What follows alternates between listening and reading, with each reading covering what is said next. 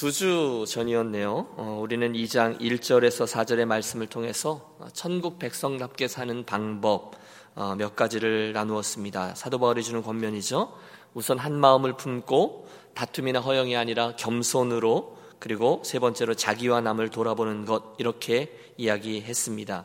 그리고 오늘 5절부터 11절까지의 말씀은 실제로 그렇게 살았던 예수 그리스도의 모습을 하나의 모델로 보여주고 있습니다.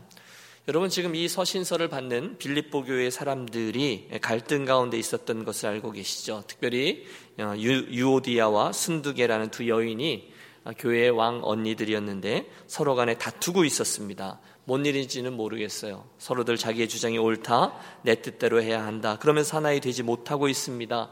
그래서 바울이 지금 권면하고 있는 거죠. 마음을 같이하여 또 사랑 같은 사랑을 가지고 뜻을 합하여 또 한 마음을 품고 계속해서 교회로 하여금 하나에 되게 단합되게 될 것을 권면합니다. 그때 그 하나가 되는 방법이 뭐냐? 오늘 본문에 보면 예수님처럼 예수님을 보고 꼭 그분께서 하신 것처럼 그렇게 행하라는 것이죠. 5절의 말씀이 이렇게 시작합니다. 너희 안에 이 마음을 품으라. 곧 그리스도 예수의 마음이니. 여러분, 예수님의 말씀을 잘 유념해라. 또는 예수님처럼 행해라. 이런 말씀이 아니라 본문은 우리들에게 아예 그리스도 예수의 마음을 품으라라고 요구합니다. 여러분 함께 기억하고 싶습니다. 우리 그리스도인이 누굽니까? 그리스도인은 예수님이 하신 행동을 적당히 흉내내는 사람이 아니라 예수님의 말씀을 많이 머릿속에 쌓아놓는 사람이 아니라 그냥 예수님의 마음을 이 속에 이식해서 여기에 품어내는 사람입니다. 어쩌다 한번 겸손의 흉내를 내는 게 아니라 본질입니다. 그냥 예수님의 마음을 내 마음속에 품는 겁니다. 그러면 내 인격 자체가 삶 자체가 그냥 겸손해지는 것이죠. 제가 신뢰하는 믿음의 동역자들과 긴장감, 긴장을 이제 내려놓고 정말 마음속에 대화를 할 때 뼈에 사무치도록 어, 이렇게 고백하고 대화하는 말이 하나 있습니다. 그건 뭐냐면 설교가 제일 쉬워 이렇게 말하는 겁니다. 설교가 제일 쉽습니다. 여러분 오해하지 마십시오. 어, 설교 준비를 하고 실제로 설교의 행위를 하고 어, 그렇게 쉽지 않습니다. 어, 여러분 원하시면 한번 해보시도록 해드릴 용의가 있습니다. 주일 설교 준비를 한번 하려면 어, 아주 오랜 시간, 어, 뭐 어쩔 때는 어떤 설교는 한 20시간도 준비해 본 적이 있습니다. 그것뿐이 아닙니다. 그 설교를 잘 전달하려면 이것저것 생각하고 고민할 일들이 많습니다. 즉, 설교도 절대로 쉽지 않습니다. 그런데도 저는 그렇게 말합니다. 설교가 제일 쉬워. 제 말뜻은 그게 가장 쉽다고 이야기할 만큼 말은 쉽지만 그 설교대로 살아내는 것은 정말 어렵다는 것이죠. 정말로 제가 이 강단에서 그 입술로 선포한 이 설교에서 나오는 대로 그 가치대로 살아가는 것이 이 설교를 준비하고 설교하는 것보다 100배, 1000배 더 어렵다는 겁니다. 사랑하면서 사십시다. 여러분 겸손하게 사십시다. 우리 인내로 수고하십시오. 우리 선교적인 본질을 잃지 맙시다.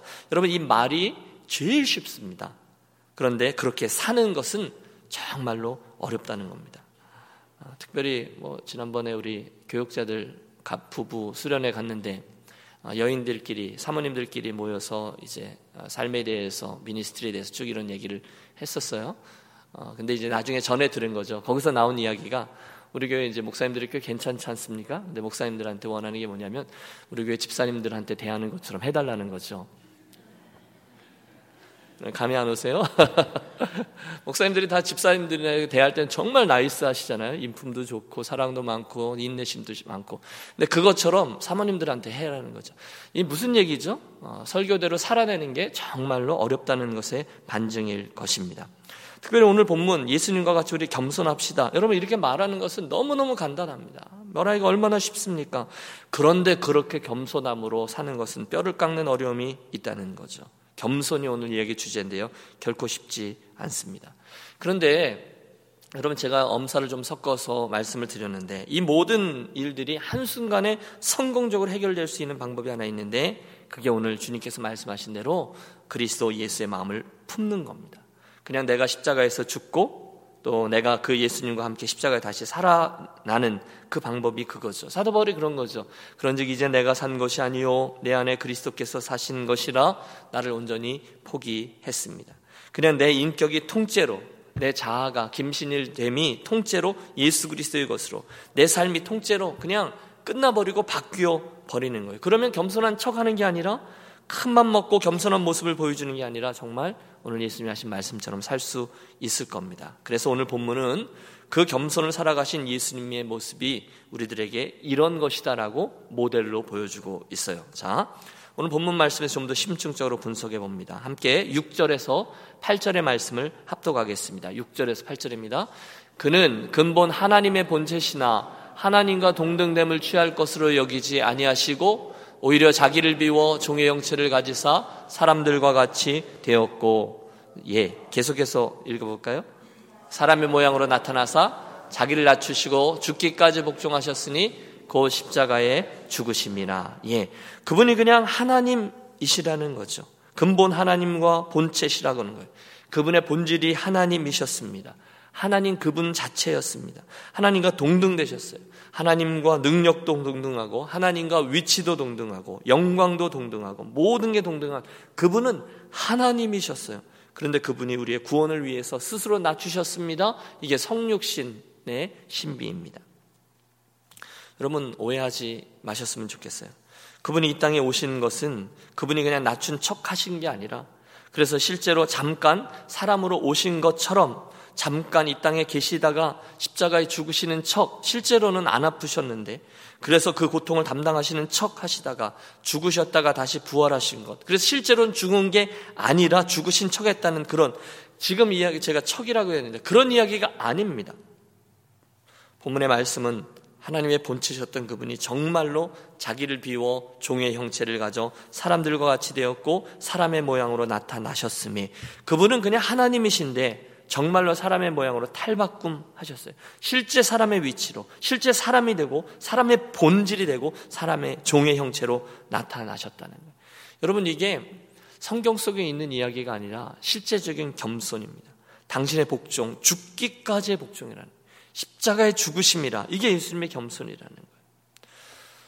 제가 말씀드렸나요? 어, 여러 예전에 어, 뭐 리서치할 게 있어서 휴스턴에 있는 서울 침례교회라고 어, 방문한 적이 있습니다. 가정교회, 그래서 이제 소그룹 사역이 아주 활발한 교회 공동체인데요. 거기를 가서 이제 제가 여러 분들을 인터뷰를 하는 일정이었는데, 가서 기다리는데 교회 안에 일용직, 어, 일, 일용직 그 일꾼들께서 허름한 작업복을 입고 사다리를 위로 오르내리면서 그 지붕 그걸 뜯고 땀을 뻘뻘 흘리면서 전기 공사 그리고 컴퓨터 라인 공사 이런 걸 하고 계셨어요. 그리고 뭐 이쪽으로 넣으면 저쪽에서 소리 지르면 어 너 그래서 저쪽 가면 돌 땡기고 자르고 잇고 너무너무 열심히 일들을 하게 하고 계셨어요. 그런데 대화 중에 알게 되었어요. 여러분 오해하지 마십시오. 그분들이요. 한 분한 한 분이 연봉이 어마어마한 어, 박사님들이셨어요. 거기에 휴스턴이 그쪽이라 가스 그런 게 있어서 엔지니어나 또는 그 공대 박사님들이 많이 계세요. 직장도 많고요. 여러분 오해하지 마십시오. 제가 그 박사님들이 그런 일보다 좀 더 고상한 일을 하는 게 맞습니다. 이런 얘기를 드리는 게 아니라 그 교회의 훌륭한 점이 거기 있었다는 거죠. 주님의 몸된 교회를 섬기는데 누구 하나 위에 목사님들부터 그리고 어린아이까지 모두 다 열심히 자기들 은사 가지고 겸손함으로 티내지 않고 어, 섬기는 문화가 교회의 컬처였어요. 그게 겸손입니다. 한 분도 생색내는 분이 없으셨어요. 우리 교회도 그런 분들 제가 떠올리면 여러분들이 계십니다. 너무너무 아름답습니다. 누가 그러거나 말거나 겸손의 길을 택해 나가죠. 그런데 그 정도의 겸손은 비교도 할 수 없을 만큼 엄청난 겸손이 있었는데 그게 바로 주님의 겸손이라는 거죠. 여러분 우주의 광대함을 아시죠? 그냥 지구가 크다 이 정도가 아니잖아요. 그 지구가 먼지보다도 작은 너무너무 엄청난 지구의 왕, 아니, 엄청난 우주의 왕이신 그 창조주 하나님께서 그 하늘 영광스러운 보좌를 버리고 냄새나는 짐승의 여물통 위에 누우신 그분이셨습니다. 벌레만도 못한 존재로 여겨진 타락했고 제한투성인 그런 단백질 덩어리 사람의 몸 안에 착상하시고 어린 태아로 자라시고 아이로 태어나고 이 육체라는 말도 안 되는 물질 세계에 갇혀서 그냥 물질로 태어나서 실제로 사람의 말을 배우고 또 목수의 직업을 갖고 배도 고프고 우시고 아파하시고 시기 질투, 모함, 비웃음 다 당하시고 치욕스러운 십자가의 죽으시면까지 사람의 모양으로 나타나 복종하신 것이 당신의 겸손이었어요. 그런데 본문이 뭐라 그럽니까? 그 겸손한 마음을 품으라는 거예요. 그럼 우리 어떻게 해야 되죠? 그럼 어떻게 해야 돼요? 그대로 순종하는 것입니다. 아, 그분이 주님이고 나는 종이니까 그렇게 하는 거죠. 그래서요, 실제로 교회사에 보면 주님의 이 말씀에 충격을 받아서 아, 그냥 지금까지 살아왔던 모든 것을 스톱하는 거죠. 다 내려놓고 예수님처럼 어, 그 마음을 품으려고 애를 쓰며 남겨진 인생을 갔던 이들이 많이 있습니다. 오래전에 어, 생존했던 아시시의 어, 프란체스코를 아실 겁니다. 여러분 그 당시 교회가 핍박을 받다가 드디어 로마의 국교로 공인된 후에 기독교 세력이 점점 더 세워졌음을 압니다. 크리스텐텀이라 그러죠. 어, 단점도 많이 있지만 그래서 교황권이 그 단점 중에 하나 교황권이 하늘을 찌르게 되었습니다. 그런 시대에 프란체스코가 태어납니다. 기록에 의하면 당시 교황은 두 개의 검을 차고 있었습니다. 하나는 하늘의 권세를 상징했고 또 하나는 세상의 권세를 상징합니다. 모두들 금으로 장식되어 있습니다. 실제로 어떤 교황은 자기가 하나님의 대리자라고 해서 왕의 대관식 때 왕의 왕을 무릎 꿇리고 그 왕관을 씌워줍니다. 더 심한 교황은 여러분 기록에 어, 잘 나와 있지 아니하는 아주 흉악한 교황들도 있었어요. 발로 왕관을 씌워주는 교황도 있었다는 거죠. 그게 교회였어요. 예수를 믿으면 높아지고 예수를 믿으면 신분이 상승하고 예수를 믿으면 성공하는 것이고 예수 믿으면 누구나 출세하고 높이 올라간다고 모든 이들이 생각했습니다. 오늘날도 그런 위험성 안에 우리가 있죠. 그런데 프란치스코는 거꾸로 예수 그리스도를 위한 복음의 역주행을 시작합니다. 그는 부잣집에서 태어났지만 예수님을 만난 후에 그 겸손함을 그대로 따라합니다. 저의 자아가 죽고 새로운 사람이 되고 부잣집이지만 자기의 모든 재산을 포기하고 팔아 나누어 주고 길거리에 나와서 평생을 거린처럼 누더기로 맨발로 예수님의 겸손과 사랑을 실천했습니다. 여러분 그가 오래 산 것도 아닙니다. 그가 많은 곳을 다니지도 않았어요. 한 지역에 있었어요. 실제로 그는 44살 때 죽습니다. 여러분 44살에 죽습니다. 말년에는 실제로 병동에서 거동도 제대로 하지 못했습니다. 그런데 그가 가지고 있었던 것을 모든 사람이 알게 되었습니다. 예수 그리스도의 마음이었어요. 예수님의 인격, 예수님의 겸손, 그분이 이 세상에 낮은 자로 오셨다는 것을 기억하며 프란체스코는 예수님처럼 살기 위해서 애를 썼습니다. 그런데 여러분 생각해 보십시오. 오늘날 그 높아짐의 상징인 그 세상의 왕에게 심지어 발로 왕관을 씌워주던 그 교황을 아는 이들은 하나도 없습니다. 누가 알겠습니까? 그러나 그리스도 예수의 마음으로 인생을 살았던 겸손의 사람 프란체스코를 우리는 압니다. 실제로 그를 본받기 위해 애를 씁니다. 그러므로 여러분 예수를 믿고 나서 내가 이것도 잘 되고 저것도 잘 되고 우리 그렇게 간증할 수 있고 자랑할 수 있습니다. 그러나 더 중요한 것은 내가 예수를 믿었는데 오늘 내 안에 예수 그리스도의 그 마음이 있는가? 내 안에 예수 그리스도의 그 겸손이 있는가? 내 안에 그 예수의 낮아짐이 있는가? 그것을 묻는 것이 중요합니다. 영국의 아, 의사고 또 선교사 나름대로의 멋진 삶을 살았죠. 사실은 어, 성공한 의사가 되어서 이렇게 어, 살아가길 원했지만 하나님이 꿈을 바꾸어 주셨잖아요. 그래서 중국 내지 선교회 인랜드 미션 그래서 일평생 선교사로 헌신했던 허드슨 테일러 우리 그들의 그분의 이름을 압니다. 그분에게 누군가 질문했습니다. 선교사님, 하나님이 선교사님을 너무 귀하게 사용하시기 때문에 때때로 선교사님 이 엄청난 일들을 이루신 걸 보면 어, 교만이라는 유혹을 받으실 것 같은데 어떠세요? 오늘날 선교사님보다 더 유명한 선교사님은 아니 계실 것 같습니다. 그때 거드슨 테일러가 했던 말이 유명하죠. 정반대입니다. 저는 오히려 이렇게 생각해요. 하나님께서 오늘날 당신 마음대로 쓰실 수 있을 만큼 작고 연약한 자를 찾으시다가 나를 발견하신 거예요. 하나님이 당신이 마음대로 쓸 수 있을 만큼 작고 연약한 자를 찾다가 나를 발견하신 거예요. 여러분, 놀라운 겸손의 마음이죠. 조지 뮬러가 세웠던 고나, 그 고아원에서 원장으로 섬겼던 프레드 버거는 유언으로 이 말을 남겼습니다. 젊은 형제들에 가서 말해 주시오. 그들이 너무 작아서 하나님이 못 쓰시는 게 아니라 그들이 너무 커서 쓰실 수 없다고 말이요. 그들이 너무 작아서 하나님이 못 쓰시는 게 아니라 너무 커서 쓰실 수 없다고 말이요. 우리에게 참 많은 것을 생각하게 해주는 유언입니다. 아, 무디 목사님이 즐겨 인용했던 말씀도 있어요. Faith gets the most, love works the most, but humility keeps the most. 믿음은 최고를 얻게 하고 사랑은 최고를 이루지만 겸손은 최고를 보존한다. 이런 말씀입니다. 아마 이런 예를 들면 끝이 없을 겁니다.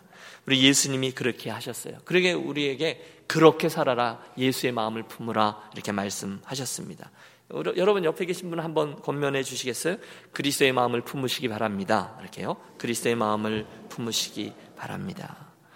여러분 우리가 그분을 흉내내는 것은 어, 그것만 해도 훌륭합니다. 한 번쯤 흉내는 낼 수 있을 겁니다. 그러나 계속 겸손함으로 사는 것은 내 힘으로 되지 않습니다. 그냥 예수님과 함께 죽고 아 나는 죽었지 그리고 이제는 내 안에 내가 사는 이가 내가 아니라 예수님 그분이시지 사도 바울처럼 그렇게 결단하고 정말로 그 은혜를 구하며 살아가는 순간 나도 모르는 사이에 우리 안에는 인격적으로 그냥 예수님의 겸손이 이식되어 하나의 인격으로 자리하게 될 것입니다. 그런 겸손을 사모하며 기도하며 나가시는 이 아침 되시기를 바랍니다.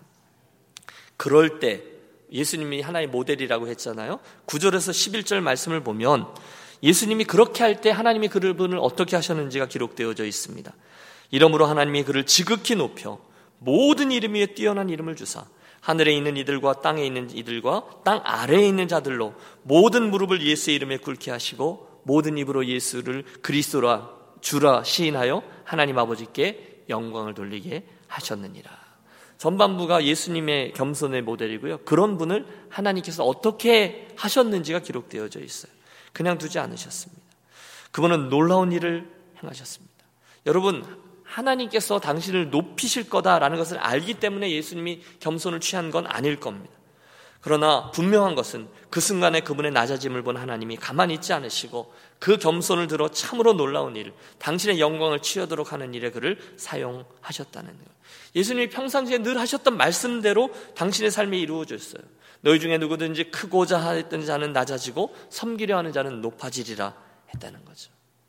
사실 여러분, 사람은 누구나 높은 데로 올라가기를 원합니다. 본능입니다. 여러분, 우리 중에 누가 일부러 낮은 데를 행하는 자가 얼마나 있습니까? 가봄이, 그러니까 높은 데로 올라갔던 이들이 가보니 사실은 아무것도 없고, 어? 너희들 이렇게 이쪽으로 올라오는데 사실 진짜가 아니야. 라고 그분들이 다 말해주는데도 성경의 인물들, 역사 속의 인물들이 그게 진짜가 아니라고 말해주는데도 우리는 그 말을 못 믿고 기어코 내 인생을 들여서 더 많이, 더 높이 올라가려고 애를 씁니다. 경쟁합니다. 여러분 요즘 뭐 우리가 잘 아는 미국도 이제 대선 어, 모드로 다 들어가고요. 한국도 대선 모드로 들어가죠. 그 정치하는 분들의 행동들을 보면 우리들 거의 뭐 이제는 고개를 흔들죠. 여러분 이렇게 묻으면 어떨까요? 한국에 이제 권력을 잡기 위해서 애를 썼던 이들이요. 한국의 역대 대통령들 가운데 행복한 삶을 사셨던 분을 여러분 보셨습니까? 여러분 제가 이렇게 한번 여쭤보죠. 여러분 그들이 그 권력을 잡기 위해서 얼마나 비참하게 되었는지를 결국 그곳에 올라가려고 했었다가 그들의 삶이 어떻게 되었는지를 우리는 두 눈으로 똑똑히 보고 있습니다. 요즘도 계속해서 그 자리에 오르려고 애쓰는 이들이 수도 없습니다.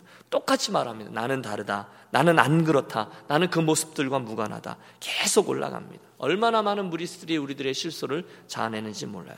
그런데 예수님은 그와 반대되는 역주행을 하시면서 우리를 계속해서 낮은 자리로 초대하고 계시는 겁니다. 아래를 바라보게 하는 것이죠. 행복하지 못할 이유가 없는 거예요. 주께서 행하신 모든 일들과 나에게 취하게 하신 것들을 보면 너무너무 감사할 일 투성인데 저 위를 자꾸 자꾸 바라보려고 힐끔힐끔 되는 거죠. 그 순간 본문을 보세요. 이러므로 하나님이 그 낮은 곳에 있을 때 예수님의 겸손을 보신 하나님이 그분을 지극히 높여 할렐루야. 그 낮은 곳에 있을 때 지극히란 지극히라는 단어를 아시죠? 지극히 높여 무슨 일을 하십니까? 첫째, 모든 이름 위에 뛰어난 이름을 주사. 둘째, 하늘에 있는 자들, 땅에 있는 자들, 땅 아래에 있는 자들로 모든 무릎을 예수의 이름에 꿇게 하시고. 셋째, 모든 입으로 예수 그리스도를 주라 시인하여 하나님께 영광을 돌리게 하셨느니라. 여러분 겸손한 자에게 하나님이 그런 은혜를 주셨다는 거예요. 우선 예수님의 예수님의 이름을 모든 이름 위에 뛰어난 이름으로 세우셨다고 합니다. 여러분 성경에 나오는 이 그런 이름들을 다 이것들은 다 명칭에 그치지 않아요. 대신에 성경에 나오는 이름은 그의 성격과 지위와 직책과 위험을 다 드러냅니다. 그런데 그 예수님의 이름이 모든 이름 위에 뛰어난 이름이 되게 하셨다는 거예요. 온 우주에 그분의 이름을 선포하셨습니다. 오늘날 예수님의 이름이 온 세상에, 온 열방에, 온 우주에 가장 뛰어난 이름이 되셨습니다. 여러분, 우리들에게는 예수님의 이름을 떠올려 보세요. 이사야 선자가 했던 말씀 기억하시죠? 그분의 이름은 기묘자라, 모사라, 전능하신 하나님이라, 영존하신 아버지라, 평강의 왕이라 할 것입니다. 그분의 이름이 가장 뛰어난 분이 되셨어요. 그분은 배고픈 이들에게 생명의 떡이 되었어요. 그분의 이름은 목마른 이들에게 생명수가 되셨어요. 그분의 이름은 병자들에게는 치료자가 되셨어요. 두려운 이들에게는 힘과 용기가 되었어요. 갈 길 몰라 방황하고 있는 이들에게는 길이요, 진리요, 생명이 되셨어요. 아무것도 모르는 이들에게 지혜가 되셨어요. 정말로 하나님은 예수 그 이름을 온 세상에 가장 뛰어난 이름이 되게 하셨습니다. 그게다가 아니죠. 두 번째 축복은 하늘에 있는 자들과 땅 아래에 땅에 있는 자들과 땅 아래에 있는 자들로 모든 무릎을 예수님 앞에 무릎을 꿇게 하셨다는 거예요. 하늘에 있는 자들 누구죠? 천군 천사들이 예수님께 무릎을 꿇고 그 다음에 땅에 있는 모든 사람들 세상 모든 사람들을 말합니다. 그리고 세 번째는 땅 아래에 있는 이들 무적행에 있는 이들 마귀와 그 졸개들까지도 모두 다 예수님에게 무릎을 꿇게 하셨다는 거예요. 누가요? 하나님이 그렇게 하셨다는 거예요. 게다가 하나님은 모든 입으로 예수 그리스도를 주라 시인하여 하나님 아버지께 영광을 돌리게 하셨느니라 라고 되어 있어요. 이제는 그분에게 무릎을 꿇는 것이 아니라 여러분 그 그림을 그려보세요. 하늘에 있는 천군 천사들과 모든 세상 사람들과 심지어 무적행에 있는 사탄들과 쫄개들까지도 다 무릎을 꿇고 그분을 주로 시인하게 하셨다는 거예요. 이게 하나님의 역사죠. 누구에게 겸손하셨던 예수님에게. 그리고 그 낮아짐의 자리를 통과한 그 예수님을 따라가는 우리들에게도 똑같이 행하시는 하나님의 방식이라는 거죠. 여러분 구약 성경, 신약 성경에 하나님께서 당신의 사람들을 통과하게 하셨던 과정들을 보십시오. 똑같습니다. 족장들의 낮아짐과 겸손을 보십시오. 여러분 요셉의 옥살이와 옥고를 기억하십시오. 종살이와 옥고죠. 모세의 낮아짐과 미디안의 광야 생활을 기억해 보십시오. 다윗의 광야 시절의 고생은 어땠습니까? 여러분 에스더의 겸손도 기억합니다. 낮아짐의 자리, 겸손의 자리가 참으로 하나님이 기뻐하신 자리요. 하나님의 역전을 체험하게 되는 자리입니다. 그런데 결국 왜 그 이야기를 하십니까? 바로 그 예수 그리스도의 마음을 품으라는 겁니다. 결론 어디서요? 빌립보 교회에서. 그 갈등과 싸움과 경쟁이 있는 곳에서 이 겸손한 예수 그리스도의 마음을 품으라는 거예요. 우리 유니온 교회에서 이 겸손하신 마음을 목사가 품으라는 겁니다. 여러분이 품으시라는 거예요. 왜요? 그래야 논리가 거꾸로 가는 거죠. 그래야 교회가 뜻을 합하여 한 마음을 품고 겸손히 서로를 섬기는 공동체가 될 수 있기 때문에 주님이 지금 그걸 기대하시는 거죠. 한마디로 여러분 언더스탠 밑에 서라는 겁니다. 우리는 압니다. 겸손한 분 앞에서 겸손하기는 상대적으로 쉽습니다.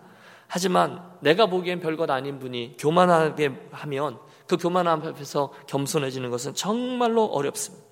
목사님 제가 한 번, 두 번은 낮추지만 그래도 저를 인정하지 않고 오히려 나를 짓밟으려 하는 사람을 만나면 어떻게 합니까? 여러분 그런 일을 경험해 보셨죠? 그래도 낮아지시고 겸손하십시오. 주님께서 책임져 주실 겁니다. 주님께서 그 겸손의 결과를 저와 여러분에게 놀라운 결과로 가져다 줄 거예요. 여러분 겸손한 분 망한 적 보셨습니까? 저는 한 번도 못 봤습니다. 망한 것처럼 보일 때도 있죠. 하지만 겸손한 사람은 결국은 높이십니다. 여러분 어떤 돌이 정 맞는지 아십니까? 모난 돌이 정을 맞습니다. 겸손한 분들은 다 좋아합니다. 우리 교회 식구들 중에 이렇게 보세요. 겸, 어떤 분을 보는데 사람들이 좋아요? 겸손한 분들이십니다. 물론 저와 여러분은 아직도 인간적인 생각이 있어서 교만한 이들을 보면 그 굳어진 목을 한 대 치고 싶지만 오늘의 말씀을 기억하면서 하나님 나라의 원리를 저와 여러분의 인생의 마음에 그리고 우리 교회에 드러내는 분이 되셨으면 좋겠습니다. 결론 미가서 6장 8절 사람아 주께서 선한 것이 무엇임을 내게 보이셨나니 여호와께서 내게 구하는 것이 오직 공의를 행하며 행하며 인자를 사랑하며 겸손히 내 하나님과 함께 행하는 것이 아니냐. 겸손히 내 하나님과 행하는 것. 하나님이 그런 이들을 찾는다는 거예요. 베드로 사도가 이야기했습니다. 하나님이 교만한 자를 대적하시되 겸손한 자들에게는 은혜를 주시느니라. 그러므로 하나님의 능하신 손 아래 겸손하라. 때가 되면 너희를 높이시리라. 여러분 오늘 본문에 나왔던 것과 똑같습니다. 스스로 낮아져서 진짜 겸손한 모양으로 나타났을 때 하나님은 그분을 높이셨습니다. 오늘 본문 하나님과 근본적으로 동치하셨던 예수님이 겸손히 사람의 모양으로 나타나셨고 십자가를 지심으로 당신의 영광을 지셨던 것처럼 오늘 저와 여러분 또한 교회를 교회 되도록 성도를 성도 되도록 그 하기 위해서 우리 이 아침 우리들의 기도 제목이죠. 이 겸손한 마음을 품어 내가 죽고 그분이 살아나. 이 본문에 나온 하나님의 원리 그대로 하나님의 역전을 체험하게 되고 그런 주인공들이 되는 사람들에게 인정받는 일시적인 높아짐이 아니라 하나님께 인정받는 영원한 높아짐, 의미 있는 높아짐의 주인공들이 되는 저와 여러분이 되시기를 축복합니다. 우리 함께 기도하며 나아가겠습니다.